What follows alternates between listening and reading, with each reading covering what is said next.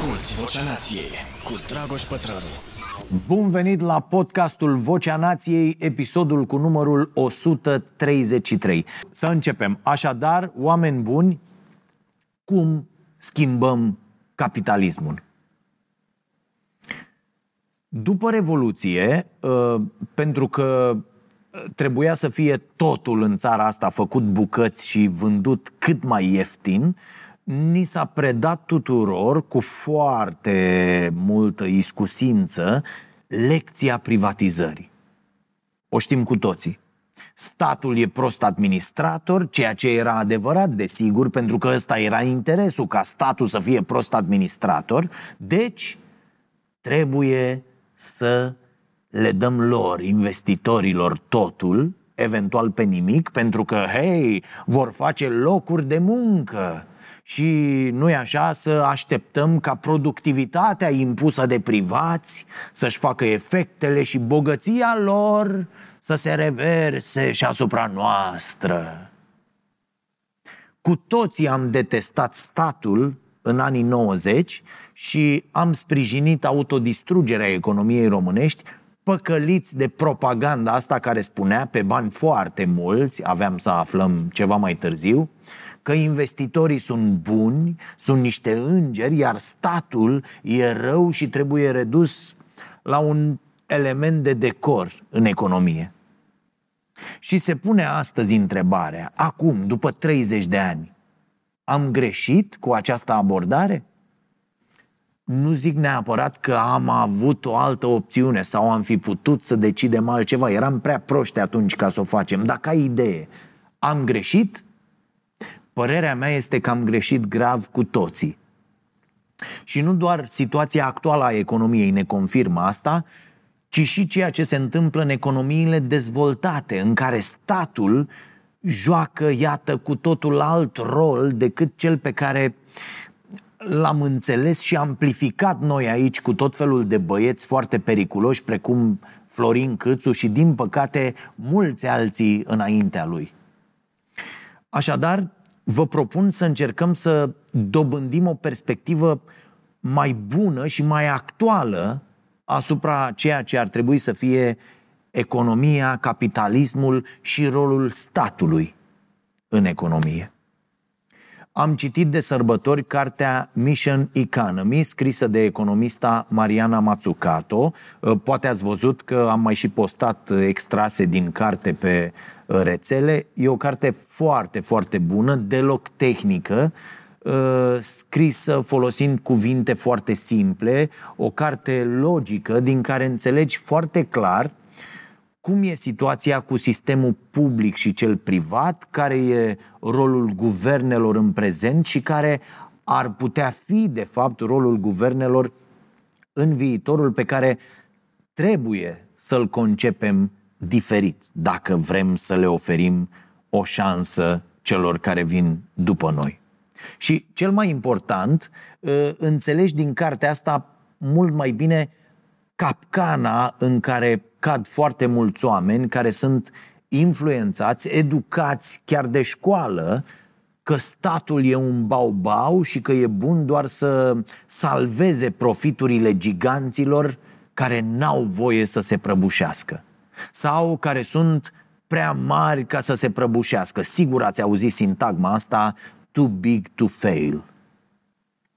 Uh, am citit în perioada asta și Statul Antreprenorial, scrisă de asemenea de Matsukato. Uh, vom discuta despre ea data viitoare pentru că se leagă practic cu Mission Economy. Uh, din păcate, niciuna dintre aceste două cărți uh, nu s-a tradus încă în limba română, deși la nivel european astea nu mai sunt uh, uh, deja doar idei. Da, na, la noi ce e bun ajunge mult, mult mai târziu, ne-am obișnuit cu asta.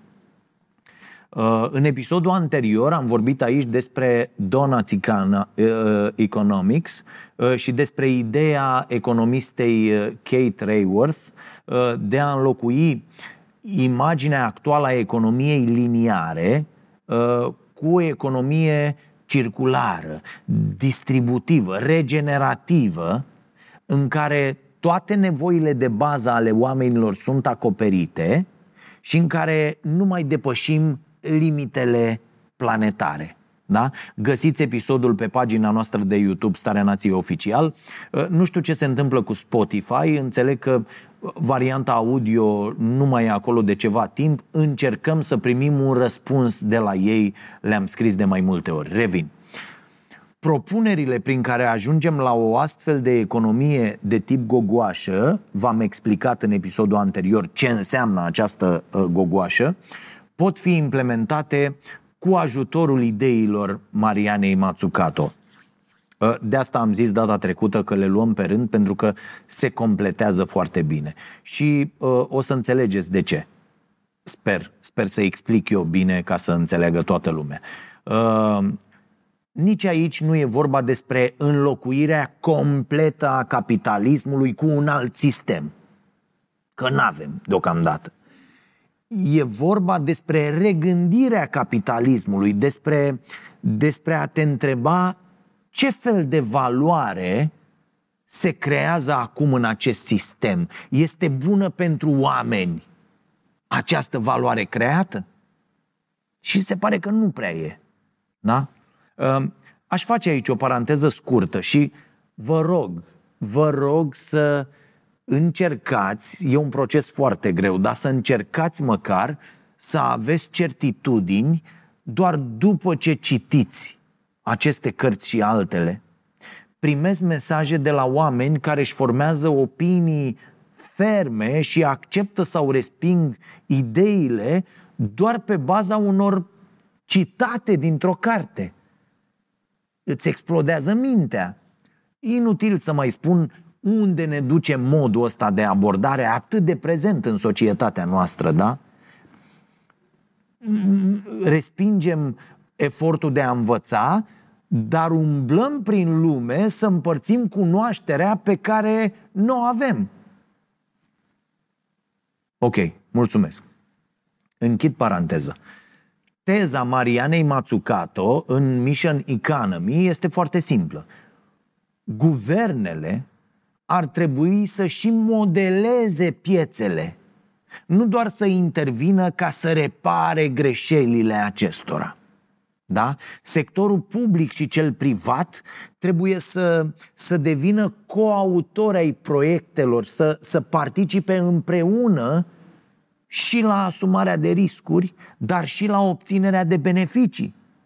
Iar partea asta cu participarea la riscuri și la beneficii este foarte, foarte interesantă. Autoarea vorbește foarte mișto, de exemplu, despre toate împrumuturile și subvențiile pe care Tesla, compania lui Elon Musk, le-a primit de la statul american.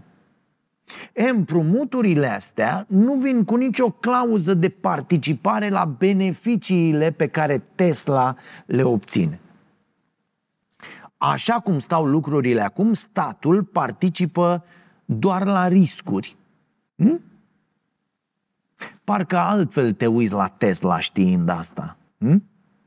Că uh, noi urmărim și uh, consumăm cu admirație poveștile astea frumoase despre, despre cât de inteligent, de sclipitor, de bun antreprenor este acest tip Elon Musk. Un păcălici. Da? I s-au dat toți banii din lume fără să îi se pună cine știe ce condiții. Bineînțeles că dacă le dădeai unora de pe la noi, n-ar fi ajuns uh, aici. Dar cu toții am vrea un astfel de tratament, nu? Și aici aș lega cu o altă carte. Sunt câteva exemple foarte bune în cartea lui uh, Cheng, uh, Samaritenii cei răi. Este o carte tradusă la noi, la fel 23 de lucruri care nu ți se spun despre capitalism. Uh, de pildă Toyota, cazul Toyota, sau cum își subvenționează statele cu sume enorme anumite industrii pe care vor să le crească pentru a-și dezvolta economiile. Din păcate, asta doar unii pot și vor. Alții, cum e cazul României, exportă permanent materie primă, importă cu prețuri de 10 ori mai mari produsele finite.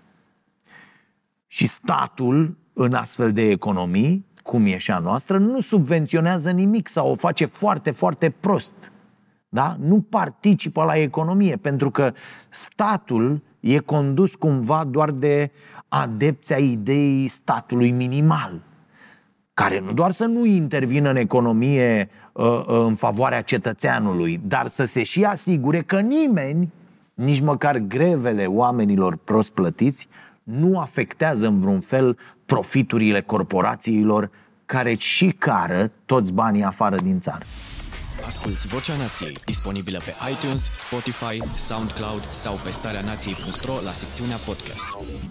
Știți că ideea de bază a economiilor de piață este aceea că piața funcționează perfect. Asta zice cartea. Proastă, dar asta zice. Da? Piața funcționează perfect. Ea poate acoperi absolut toate nevoile oamenilor și că dacă statul intervine, nu face altceva decât să încurce, să facă totul praf. Așa că statul trebuie să stea cu minte, să nu încurce și să intervină doar atunci când mecanismul eșuează. Ceea ce al naibii mecanism se întâmplă foarte, foarte des. Și atunci statul trebuie să intervină, iar cetățenii să plătească.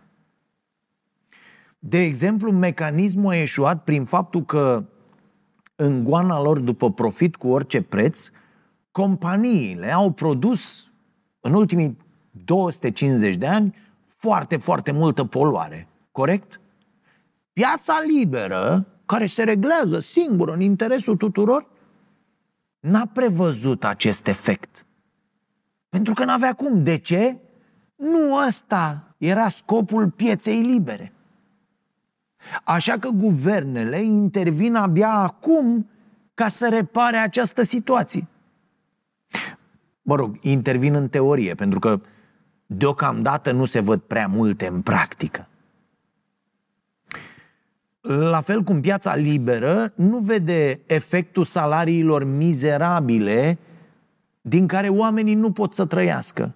Așa că statul intervine să repare și această greșeală oferind asistență și protecție socială. Din nou, în foarte multe locuri, cum se întâmplă în România, ă, ă, doar în teorie sau nu suficient sau nu astfel încât să-i scoată pe acei oameni din sărăcie și să le ofere măcar o perspectivă pentru un trai decent. Revenind la carte, Matsukato susține că uh, guvernele trebuie să se transforme dintr-un simplu organism care vine să repare, dintr-un instalator, da? În, într-o entitate care vine să propună, să creeze piețe, să colaboreze, să seteze misiuni, de aici titlul, capabile să strângă în jurul lor mai mulți actori, sectorul privat, societatea civilă, cercetători, academicieni. De aici titlul cărții, da? Mission Economy. De la ideea gândirii obiectivelor din prezent în termen de misiuni. Că tot ne place nouă militaria în ultima perioadă, nu? De când ne-am luat și premier cu grade și plagiator pe deasupra.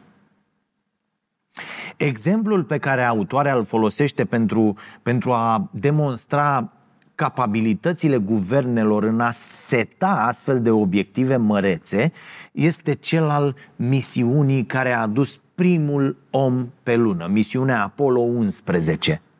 A existat acolo un parteneriat foarte strâns între guvern și sectorul privat pentru ca această misiune să fie posibilă și este foarte uh, bine și detaliat descrisă în carte toată povestea. Veți avea foarte multe momente, aha, foarte multe. Și sigur că o să spuneți acum, băi, stai puțin, a fost și reacția mea, o, o, o misiune ă, până la lună e una pur tehnologică, e infinit mai ușoară decât problemele noastre de azi, care uh, uh, se întind de la criza climatică până la sărăcie și inegalitățile economice tot mai mari. Nu vedem că bogații se îmbogățesc și toată lumea sărăcește. uh, uh, toți ceilalți, de fapt. Da, uh, uh, e adevărat. Uh, și autoarea recunoaște uh, acest lucru în carte, dar există foarte, foarte multe lucruri de învățat din felul în care s-a desfășurat acea misiune care ar putea fi folosită ca bază pentru misiunile de care am avea nevoie ca să rezolvăm astăzi problemele mult mai complicate cu care ne confruntăm. De exemplu, un lucru bun de învățat ar fi această claritate în declararea obiectivelor și în, în stabilirea unui program în care pașii sunt atinși. Exact așa cum n-ați văzut în proiectul România Educată, pentru că acel proiect nu e despre educație, e despre imaginea unei persoane. Uh, președintele, normal, știe toată lumea. Obiectivul programului Apollo a fost foarte clar. Bă, punem un om pe lună. Și el face niște pași acolo. Și foarte important, îl aducem înapoi în siguranță. De asemenea, calendarul îndeplinirii obiectivului a fost unul foarte clar. Primii pași pe lună înainte de finalul deceniului, adică înainte de 1970, da? Deci până în 69. Deci n-au zis ca la... Băi, hai bă, ne apucăm ne propunem chestia asta, cum facem noi pe aici, pe la starea. Bă, ne apucăm, vedem când finalizăm, vedem noi cum iese, dacă facem rost de bani, dacă nu știu ce, să se alinieze planetele, să... Da? Nu, nu. Fiecare pas acolo a avut termenul lui, așa se fac lucrurile. Bun, au apărut situații neprevăzute, veți vedea în carte, s-au mutat, s-au uh, uh, comasat, comprimat, uh, schimbat, dar termenul a rămas ăla și a fost îndeplinit. Și cel mai important, programul spațial n-a pornit de la întrebarea bă, avem bani să facem așa ceva? Cum fac cei mai mulți oameni care vor să fie antreprenori, vor să pornească o afacere? E greșit cu totul și tot zic asta. Ai, bă, avem o bani să facem asta? Nu avem. A, atunci nu facem. Da? Nu. S-a plecat de la afirmația, afirmația bă, facem tot ce e nevoie ca să atingem acest scop. De ce? Pentru că, asta vă tot spun, am înțeles-o și eu foarte greu, banii reprezintă doar instrumentul care pune resursele în mișcare. Important e să, să existe acele resurse. Adică să existe tehnologia necesară, să existe oameni competenți, foarte important, care să știe să folosească acea tehnologie. Și sigur că e foarte important și cum cheltuiești banii, ce faci cu ei. De exemplu, autoarea descrie în carte toate condițiile puse de NASA pentru încheierea contractelor și toate exigențele față de produsele finale pe care statul le primea. Dar ca să poți avea exigențele astea, în primul rând ai nevoie de ce? De oameni care să știe să le formuleze, să le articuleze. Adică de oameni în guverne care știu ce să ceară, care nu sunt imbecili, care nu sunt angajați de la partid sau nu sunt angajați că sunt rudele de la țară ale nu știu cui. Nu vedeți ce se întâmplă cu licitațiile din România pentru orice? Niște idioți nepregătiți scriu acele caiete de sarcini sau le sunt dictate de multe ori din birourile firmelor sau de tot felul de băieți generali care se implică în economiile locale, da? Deci niște idioți scriu acele caiete de sarcini, iar criteriul de bază este în continuare prețul cel mai mic. Ce iese, indiferent că vorbim despre o grădiniță sau despre un drum? Un rahat iese normal. Și apoi ne plângem că nu se face și că se face prost. Se face prost pentru că din start scopul nu e să faci ceva bun. Și pentru că nici măcar nu, nu știm cum trebuie să arate ceva bine făcut. De-aia e foarte importantă educația. De-aia avem nevoie de oameni care au experiență. De-aia trebuie să le dăm acestor oameni salarii mari și să-i pregătim permanent. Să ne înțelegem, oameni buni, nu poți ridica o țară cu proști. Poți încerca, dar ți iese România. Apoi e foarte important să existe capacitățile necesare în mediul privat, poate și în cel academic, în, în toate sectoarele de care e nevoie ca să, ca să construiești ceva sau ca să rezolvi o problemă. Adică e nevoie de oameni competenți de ambele părți ale unui parteneriat, cum ar zice Iohannis. E, n-ai cum să dezvolți aceste capabilități în sectorul public dacă toate proiectele sunt externalizate către consultanți privați. Și asta, atenție, nu se întâmplă doar la noi, că de asta e important să citim și să vedem ce se întâmplă la alții. Aceeași situație este descrisă de autoare uh, și cu privire la Marea Britanie, de pildă cum și-au luat-o britanicii în bot cu această pandemie și cum regândesc ei acum cu totul rolul statului și rahatul ăsta de externalizare cu orice preț, uh, uh, o să rămâneți interziși. Ceea ce noi abia acum vrem să facem. Bă, s-au convins aia că e greșit. Problema e așa. Pe măsură ce tot mai multe activități sunt externalizate către sectorul privat, ce se întâmplă cu sectorul public? Își pierde pur și simplu capacitatea de a mai face orice de unul singur. E normal, e, e dacă vreți efectul GPS-ului, fraților. Da? De când a apărut, uităm naiba și unde locuim.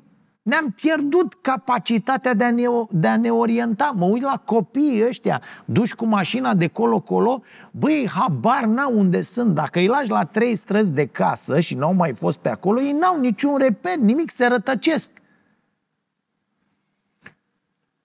Oamenii care lucrează prin instituții sunt transformați astfel prin această uh, uh, uh, strategie de a externaliza totul în niște plimbători de hârtii, ceea ce noi avem, nu? Și nu doar noi, repet. E, problema se tot perpetuează. Pe măsură ce guvernul face tot mai puține lucruri, își dezvoltă tot mai puține capabilități și devine tot mai ineficient. Așa că apare soluția minune, privatizarea. Nu? Sau vin ăștia și zic să externalizăm. Și de aici o luăm de la capăt cu toate problemele care apar atunci când așteptăm soluții din mediul privat pentru lucrurile esențiale, cum ar fi sănătatea sau educația. Ce vor ăștia să facă acum cu sănătatea și cu educația? Ați văzut? Așa cum sectorul privat de sănătate și-a ținut ușile închise pentru pacienții cu COVID, da? Pentru că nu exista profit în treaba asta, la fel o să facă orice sector din orice alt domeniu. Sectorul privat nu o să se ducă niciodată într-o zonă din care nu știe sigur dacă poate să scoată profit. Vedeți, de-aia nu e bine să intre unul ca mine în politică. Eu prima decizie în această pandemie ar fi fost să pun spitalele private la lucru în interesul cetățenilor. Ok, nu COVID, îi tratați pe toți ceilalți, ă, ne decontăm după aia, da? Profit faceți după ce trecem prin nenorocirea asta. Punct. Cine nu vrea, roiul vi să ia spitalul, ne ocupăm noi de aici. Vă mulțumim mult, drum bun, că oricum toți sunt de pe afară. Da? Ok. Apoi, din protecția mediului, de exemplu, sectorul privat nu o să facă profit în condițiile actuale. Așa că doar amenziile aplicate de guverne celor care încalcă normele de mediu nu o să ne scoată din dezastru ecologic în care ne aflăm. Pentru că tranziția asta către o economie verde ă, ă, e foarte importantă. Ea trebuie să aibă loc, dar ca să se întâmple asta, e nevoie ca statul să seteze o astfel de misiune în care sectorul privat să știe că poate să obțină profit, să vrea să se implice, dar nu oricum, ci printr-un parteneriat gândit în beneficiu tuturor, cu reguli foarte clare, cu condiții. Ce avem acum pe mediu? O junglă. Fiecare face cel taie capul și mai vine statul din când în când să mai taie o chitanță pentru o amendă, un rahat. Nu există un plan, nu există nimic. Nu știm unde vom fi peste 5 ani, peste 10, peste 30. La fel, din eliminarea sărăciei nu se face profit. Din locuirea decentă nu se face profit. Piața, oameni buni, nu o să rezolve problemele astea de una singură. Dar imaginați-vă, de exemplu, cum ar arăta o misiune în care guvernul decide că este absolut inadmisibil, inacceptabil ca în aceste vremuri atât de bogate, nu?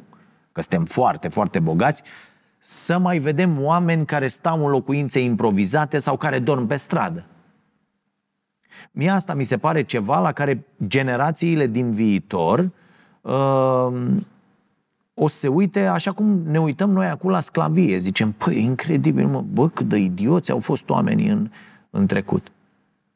Să mai existe în secolul 21 cu toată tehnologia și toate inovațiile pe care le avem acum, oameni care efectiv dorm pe afară, pe asfalt, în cutii de carton, iarna, este ceva absolut rușinos și nu trebuie să mai acceptăm. E, statul ar putea să uh, și trebuie să vină să zică, bă, avem o misiune. Aceea de a rezolva în X ani definitiv și durabil problema locuirii prin cel mai simplu mod în care ea poate să fie rezolvată. Construirea de locuințe sociale. Și s-ar deschide astfel o piață a construcțiilor de locuințe care să aibă tot felul de caracteristici care să le facă accesibile. Da? Pe locuințele astea. De exemplu, fiind construite pentru oameni cu posibilități materiale reduse, guvernul trebuie să ceară identificarea acelor materiale de construcții care asigură o încălzire eficientă pe timp de iarnă. Da? Ar putea să ceară sisteme care să asigure un consum eficient de energie electrică sau apă. Și foarte important, guvernul ar pune condiții și ar accepta să fie livrate doar acele bunuri și servicii care corespund acestei misiuni pe care chiar el, statul, a setat. Regula n-ar putea să mai fie cel mai mic preț. Ar trebui să existe alte reguli care uh, uh, să asigure că doar bunurile care respectă cerințele sunt achiziționate. E, toate aceste inovații pe care sectorul privat s-ar chinui să le găsească pentru că ar fi susținut de stat să o facă, ar putea apoi să fie folosite în toate construcțiile ulterioare.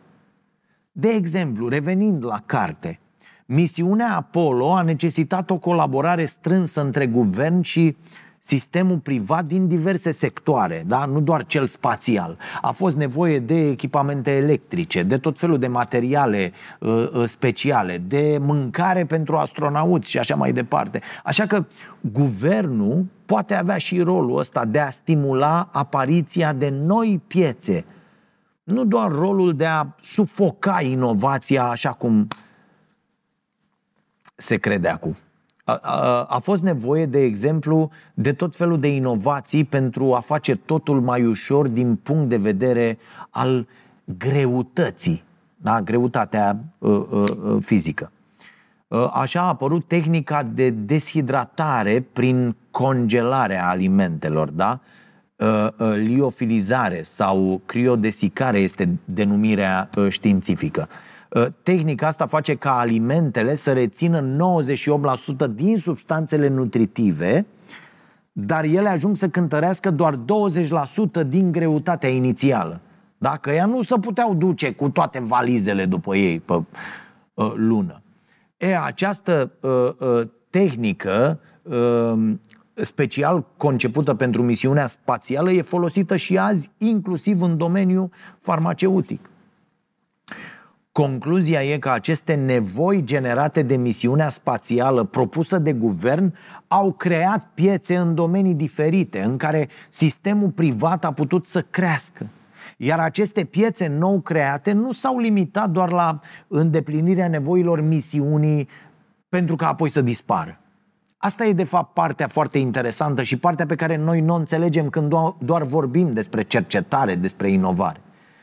Din această colaborare între stat și sectorul privat pentru călătoria primului om pe lună au apărut numeroase alte efecte.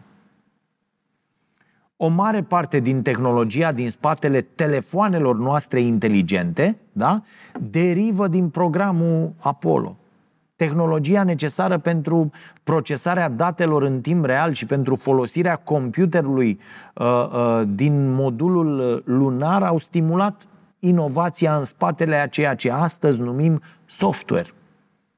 De la aspiratoare, da, da, așa a apărut aspiratorul, până la termometrele pentru ureche și saltelele cu memorie, multe dintre lucrurile de care ne bucurăm astăzi sunt rezultatul explorărilor spațiale. Iată ce rol ar putea juca cercetarea în economia noastră dacă am avea și noi o misiune. Doar că misiunea noastră e să ne certăm toată ziua și să tăiem frunză la câini, în timp ce unii se îmbogățesc. Misiunile pe care le-am putea avea azi ar putea fi nu știu, aer curat în orașele sufocate de trafic, uh, acces la tratamente ieftine pentru mai multe afecțiuni medicale, siguranța unei vieți decente și autonome la toate vârstele, acces la servicii digitale care să îmbunătățească serviciile publice. Iată, doar câteva exemple de obiective care ar putea să stârnească și în alte părți stârnesc inovația și cercetarea în mai multe domenii și care ar putea să aibă rezultate și efecte în cascadă pe care acum, astăzi, nici nu le imaginăm. E clar că niciuna dintre misiunile astea nu poate fi rezolvată doar prin uh, uh, sistemele pe care capitalismul le cunoaște, bazate pe profit cu orice preț. Așa că, spune Mariana Mazzucato, e nevoie să regândim rolul guvernelor în societăți și să, să ni le imaginăm ca pe niște entități capabile să seteze direcția înspre ceea ce ne aduce bunăstare tuturor. Și dacă cei pe care îi vedem acum prin poziții de putere nu sunt în stare, soluția e să, să înlocuim, nu? Cu unii care sunt în stare. Uh, partea bună este că autoarea acestei cărți Uh, este destul de ascultată de mai mulți dintre decidenții din jurul lumii. De exemplu, Comisia Europeană a lucrat cu Matsukato la definirea misiunilor din cadrul programului de cercetare și inovare Horizon Europe. Uh, iar cele cinci misiuni care ar trebui implementate între 2021 și 2027 sunt următoarele. Lupta împotriva cancerului, adică nu vine de la prezidentele nostru treaba asta, da? Și a făcut și el niște imagine uh, cu chestia asta, dar nu vine de la el. E de la oameni, e gândită dinainte, e la noi, nu doar ni se dă treaba, că noi nu suntem în stare să gândim pentru noi. Reziliență și pregătire în fața schimbărilor climatice, altă uh, misiune, oceane și ape sănătoase, orașe neutre din punct de vedere al impactului asupra climei, sol sănătos și mâncare sănătoasă ce facem noi la uh, starea sănătății, nu? Uh, de asemenea, iată, în Scoția s-a deschis o bancă națională de investiții sub îndrumarea Marianei Matsukato. Această bancă va da atenție împrumuturi cu sens. Adică va urmări să, să uh, accelereze doar acele proiecte care mișcă economia spre o direcție bună și care, care se încadrează în obiectivele setate la nivel național în Scoția. Așa se creează piețe. Și în Italia, acolo unde Mazzucato s-a născut, strategia de revenire post-Covid e structurată și ea împreună cu decidenții de acolo. E, e foarte important că oamenii cu idei economice de secol 21 încep să fie implicați în politicile publice, chiar dacă schimbările se întâmplă foarte lent. Un singur lucru vă mai spun și închei. Cartea asta e scrisă în timpul pandemiei și se încheie cu un citat care, care spune că dacă vrei să construiești o barcă, nu trebuie să-i pui pe oameni să adune lemne și să le împarți sarcini, ci să-i faci să-și dorească să cunoască imensitatea mării. Da? Ideea e că putem avea o lume mai frumoasă, mai morală, mai corectă, mai echitabilă dacă începem să ne dorim cu adevărat să trăim în ea. Și apoi, desigur, dacă începem să o construim. Corect, putem alege să stăm ca oile și să behăim pe rețele nemulțumiți de aglomerația din trafic, ceea ce mulți dintre noi fac. Sau putem acționa cu sens. Deocamdată un sistem care funcționează doar pe bază de profit nu va putea să construiască de unul singur această lume mai bună sau o va face mult, mult, mult, mult, mult prea târziu uh, pentru a mai exista viață pe această planetă. La fel cum nici guvernele nu pot să construiască singure această lume mai bună. Concluzia cărții e că avem nevoie să gândim mai departe de unde suntem acum, să, să păstrăm doar ceea ce este bun din capitalism și să înlocuim tot ce e rău și tot ce ne-a adus crizele prin care trecem. Da? Să, să recunoaștem unde e bună competiția și unde e nevoie de fapt de colaborare. Cum poate fi statul antreprenor și cum poate mai exact să modeleze piețele, discutăm săptămâna viitoare. Uh, recomandări, uh, alte două cărți scrise de Mariana Mazzucato sunt uh, The Value, The Value of Everything și The Entrepreneurial State. Foarte interesante și astea. Din păcate niciuna nu e tradusă în limba română. Am atins acum câteva dintre ideile de acolo, punctând mai mult data viitoare cu statul antreprenorial Uh, de asemenea, găsiți pe YouTube mai multe discuții și conferințe la care participă Mariana Mazzucato. Dintr-un astfel de video, de exemplu, uh, am aflat că Vaticanul are un grup de lucru care se numește Capitalism Inclusiv și că Papa Francisc primește informări periodice de la o echipă de economiști, printre care, desigur, și Mariana Mazzucato, cu privire la temele actuale din societate. Uh, pe site-ul editurii Penguin din Marea Britanie găsiți primele pagini din cartea Mission Economy. Uh, este pe uh, Amazon, eu de acolo am luat-o pentru Kindle, dar sunt acolo grat- gratuit vreo 30 de pagini. Puteți să le citiți și să vă convingeți dacă merită să-i dați o șansă mai departe. Eu zic că merită. Anul trecut cartea era în stoc și pe la Cărturești. Ok. Uh, mențiune pentru care nu am luat bani, uh, iar produsul ăsta rămâne uh, gratuit și e munca pe care înțelegem noi toți cei de aici să o facem pentru, pentru voi și pentru educație și pentru cunoaștere și până la urmă pentru noi toți și pentru copiii noștri și cei care le vor urma și ne vor urma.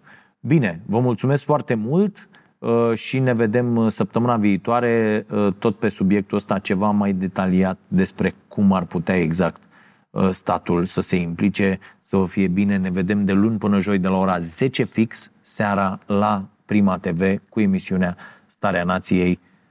Numai bine!